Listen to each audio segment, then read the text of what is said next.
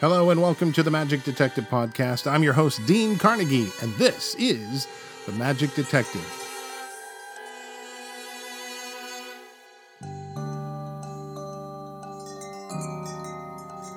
Hi, and welcome to the Magic Detective Podcast. I am your host, Dean Carnegie, and this is episode one, kind of an introductory episode to the Magic Detective Podcast. So let me tell you a little bit about it. First off, this is uh, an, an, offshoot of my blog called The Magic Detective, which can be found at themagicdetective.com. Over there, I have 700 plus articles on general magic history, so you might find articles about Houdini and Blackstone and Thurston and Kellar and you name it. It's a, general magic history. It's not specific like um, like my friend John Cox, who has a uh, a site called WildAboutHoudini.com, which is only about Houdini, or Neil McNally, who has a great blog called DougHenningProject.com, which is all about the life of illusionist Doug Henning. Mine is general magic history. So hey, I'm going to talk about Doug Henning as well. I'm going to talk about Houdini. I talk about Houdini a lot. And, um, and you'll find quite a bit of information on my blog. So I'm going to be doing the same sort of thing here, but in uh, audio form. And uh, first off, you might be wondering, hey, who are you, Dean Carnegie? I've never heard of you before. Well, uh, sorry about that, but uh, you, if you look up Carnegie Magic in Google, you'll see a whole lot about me. I am a full time performing illusionist, magician, escape artist. I uh, do everything from close up magic to uh, to big stage illusions. But I'm a, a, graduate of the Chavez College of Magic. Yes, there actually is a college for magicians. It's um, a wonderful course, and I am a graduate of that. I probably am the only magic historian who's done a TED talk. I did one uh, a couple years ago for um, it was TEDx Foggy Bottom here in Washington D.C. And uh, talked. Uh, they they called me up. It's so funny. They called me up and they said, "Hey, we found out you're a magic historian. We didn't even know there was such a thing. Uh, we're wondering if you could come and talk about." you know all of magic history and i said yeah yeah i would love to and they said oh and, and and you're a magician as well a performing magician could you do a trick and i said yeah yeah great i would love to and they said oh and we need all that in eight minutes so there you have it. Um, so i did it and uh, all of magic history and a trick in eight minutes. Mm, yeah. But uh, yeah i did a ted talk on um, on magic history, and uh, I've, I've given quite a few uh, talks and lectures on uh, magicians, uh, Houdini um, for one, the Great Maro for another, and and I look forward to the next time I get to speak about magic history as well. Uh, let's see here. Uh, so that's a little bit about me. Um, if you want to find out more about me on the web, just carnegiemagic.com is uh, one of my main sites and also my show that I'm doing right now, Astonify.com, which is a 19th century style magic show with a light seance included. And uh, I probably wouldn't even be doing that if it wasn't for magic history, my love of magic history. And um, uh, there's a Doug Henning connection there. I don't know if you know what it is, and I'll maybe leave that for another time.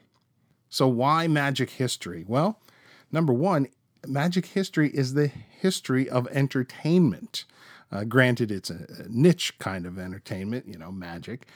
Uh, number two, it, it pushes people to learn more about the craft of magic. Magic is is not just tricks. It's not just sawing a lady, lady in half or pulling a rabbit out of a hat, which are two very cliche things, and magicians hardly. I don't know. Does anybody pull a rabbit out of a hat anymore? Um, yeah, but you know, uh, you don't see that kind of thing today. It's just very um, cliche. Uh, sawing a person in half, that's a different story. That's still done. But uh, it's not just tricks. Uh, there is a, rich history, uh, stories about famous magicians and magicians not so famous as well that also have rich histories. I mentioned a moment ago the great Maro, who I'll talk about in another podcast, but Maro was somebody I had never heard of. He probably should have been one of the greats in magic, but he died suddenly. So, oh, did I give away the ending? It eh, just never mind. It's a great story. I'll tell tell you about it in another podcast. Another reason I love magic history is occasionally I get to uncover gems of information and share it with people. And that's what I did on my blog for you know, almost 10 years now. I guess it's eight years I've had the blog. And it's really cool when you find out something. Now, you're not the first one to uncover this information because usually the information comes from a newspaper article or a book that, um, or a magazine from, you know, the 1910 or something like that. So you're not the first one to uncover it, but you're, you're, you know, you're bringing it alive again to a, a new, um, a new generation, a new audience.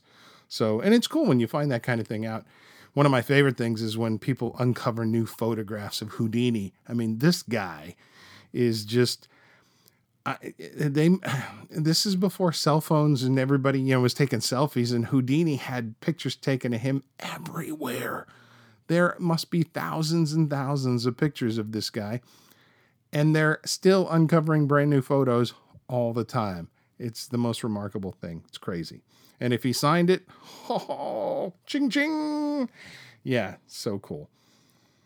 So, uh, uh, oh, and but sometimes I get it wrong. So, uh, the podcast will give me an opportunity to correct any mistakes I may have made in the past. And usually, if I find out something's wrong, I'll co- I'll correct it on the blog anyway. So, but here I can do it. Uh, well, not live, but uh, in a recorded fashion.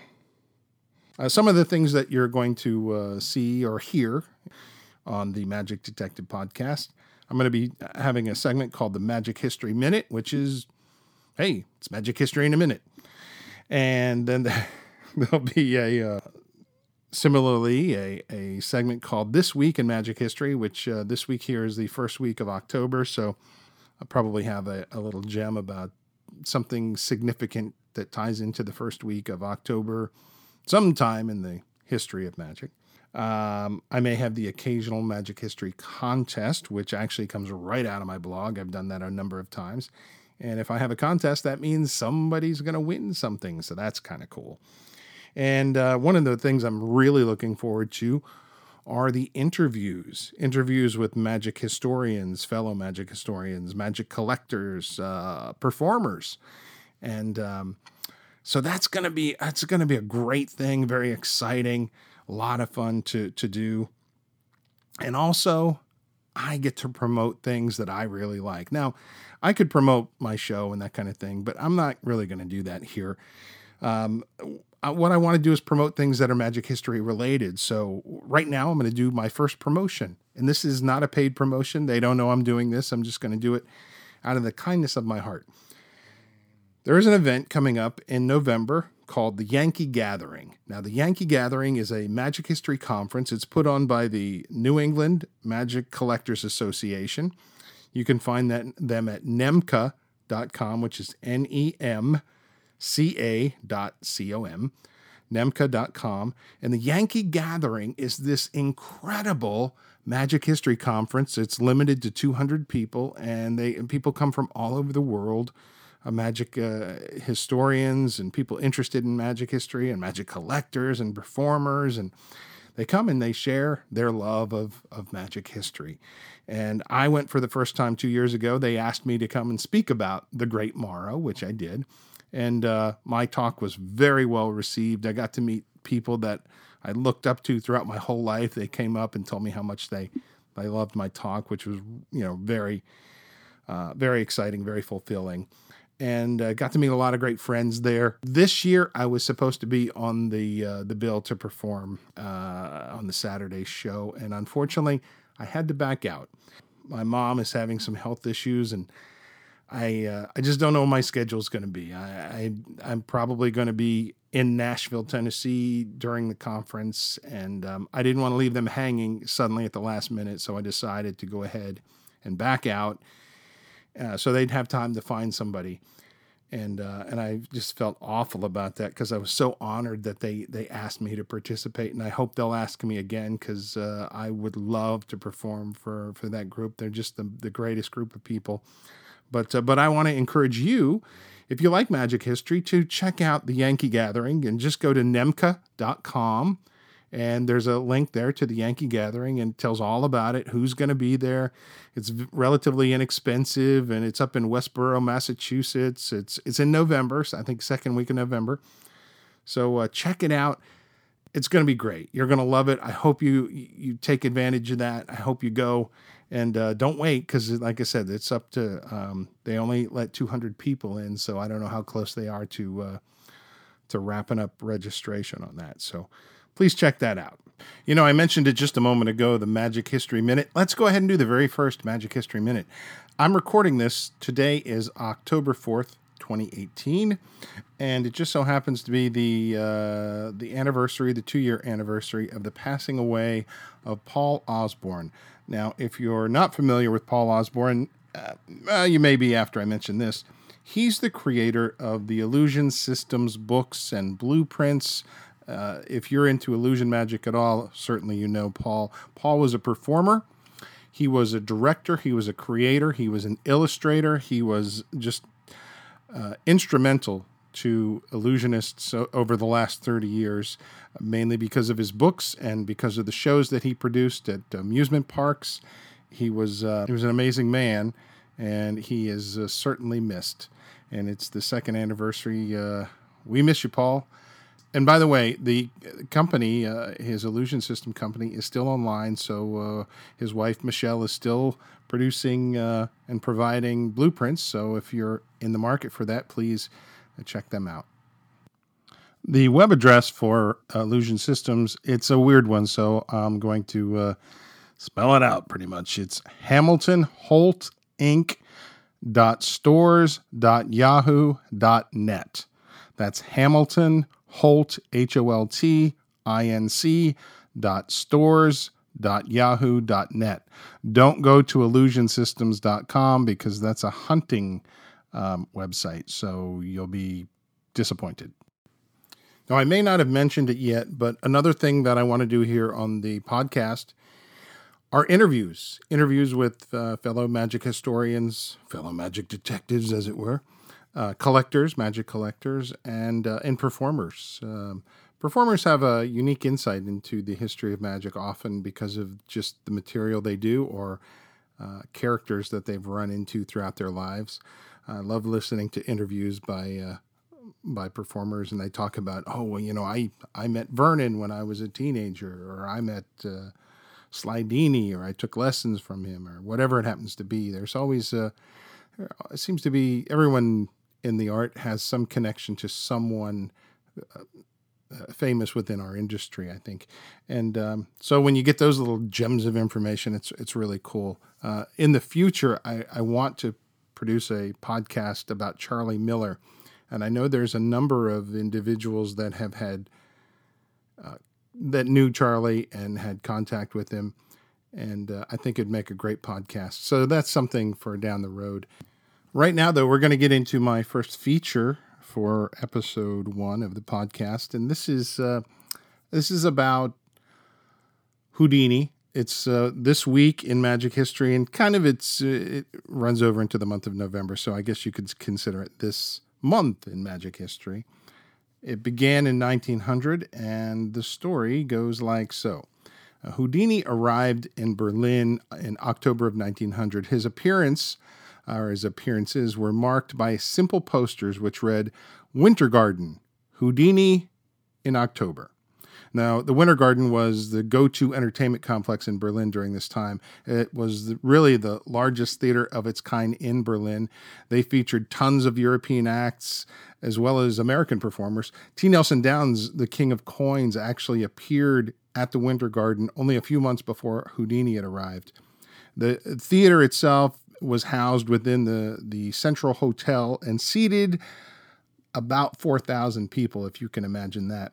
The, the theater opened in 1887 and in 1895 showed a cinematograph. Uh, this made the Berlin Winter Garden the very first movie theater in history, as far as I can tell. But according to the theater's website, the venue was used mainly for live performances right up until 1944. Now, when Houdini was there, he charmed his German audiences by speaking their native language. It was the language that his parents spoke, so while he was growing up, so he knew it. Um, Did he have a great command of it? Mm, not really. Um, in fact, it, it was pretty much less than perfect. And German newspapers made note of his mixture of broken English and broken German. Still, uh, audiences were quite forgiving and seemed thrilled that this American would go through all the trouble to try and speak German. During his first week at the Winter Garden, Houdini faced a challenge from an audience member who brought a unique set of thumb screws with him. Now, if you're not familiar with thumb screws, they're a uh, they're made of steel. They're kind of rectangular shape, and there's a a screw a threaded screw bar that goes down the center of them. There's a, a bar that is on top of that, and your thumbs go inside and uh, the the through the uh, screw that's in there has a wing nut on it. So what happens happens is you put your thumbs in there, you twist the the wing nut down, and it presses that bar against your thumbs, clamping them in place so you you know can't get out. Now there was a small small little uh, twist to this particular set of thumb screws. Uh, what made them unique was the fact that they had these sharp pointed protrusions that gripped the thumbs so tight it was impossible to really move your thumbs at all. Houdini accepted the challenge, and even though it was a painful ordeal, he did escape the thumb screws.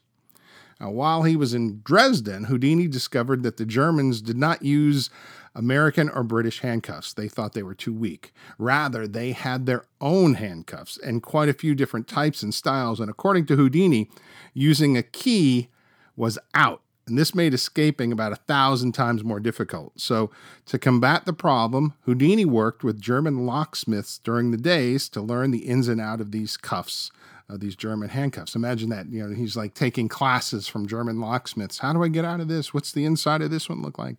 It's pretty amazing. Uh, one frustrating part of his European tour in Germany were the constant imitators.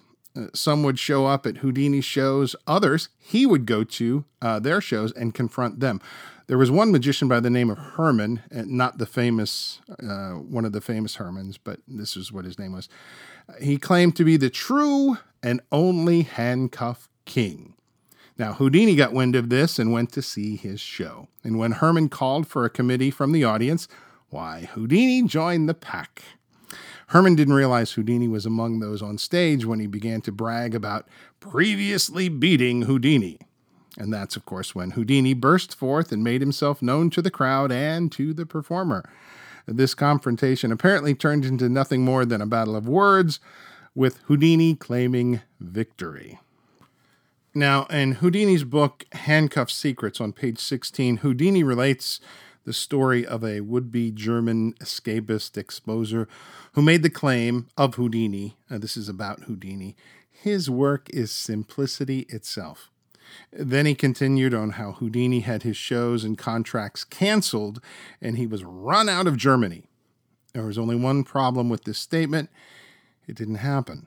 In fact, at the Winter Garden in Berlin, Houdini was so popular that the management paid uh, theater in Vienna a full month's salary. This was 4,400 marks, about $1,000 today, to keep him at the Winter Garden throughout November. Kind of ironic considering the same place declined a similar request from the Dresden Central Theater back in September. Uh, Houdini capitalized on it by having a postcard made promoting his successes during the tour. In November, he, uh, uh, during his extended run at the Winter Garden, another German magician showed up during Houdini's performance with the hopes of taking down the true Handcuff King. He went by the stage name of Hilmar the Uncuffable and he made the claim that he could get out of things that Houdini could not. So Houdini slapped on a pair of German made uh, cuffs known as Berliners. The would be challenger struggled and, after several minutes, cried to be released. Houdini finished his run in Germany at the end of November, but he would be back in only a few short months to tour the country again. Uh, and I, I want to keep this uh, this just about the Winter Garden and his time there um, I did go into November, but um, oh, let me mention one other thing that's kind of cool. Uh, T. Nelson Downs, the uh, king of coins, uh, writing in a column for our letterbox in um, the May 1902 edition of Sphinx magazine, says that Houdini absolutely is the biggest sensation ever made in Germany in the history of vaudeville there.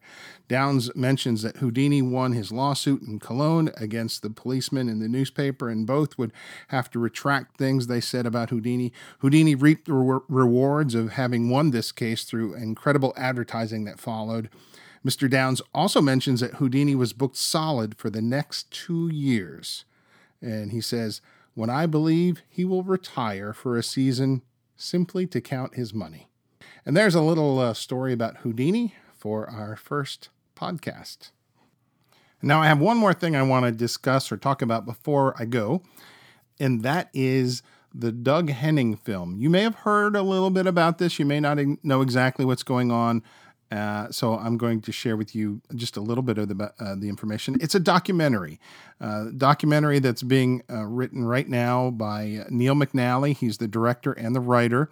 Uh, Michelle Opitz is the producer of the project, and they're calling it the Doug Henning film. In fact, you can go to the website doughenningfilm.com and there's a trailer about the the documentary. They're in the process. They've they've done a number of interviews with uh, with various magicians: Johnny Gone, Jim Steinmeyer, Johnny Thompson, Lance Burton, uh, Max Maven, Penn and Teller, Milt Larsen, and others. Um, but they're, uh, they're they're in the midst right now of an Indiegogo um, fundraiser.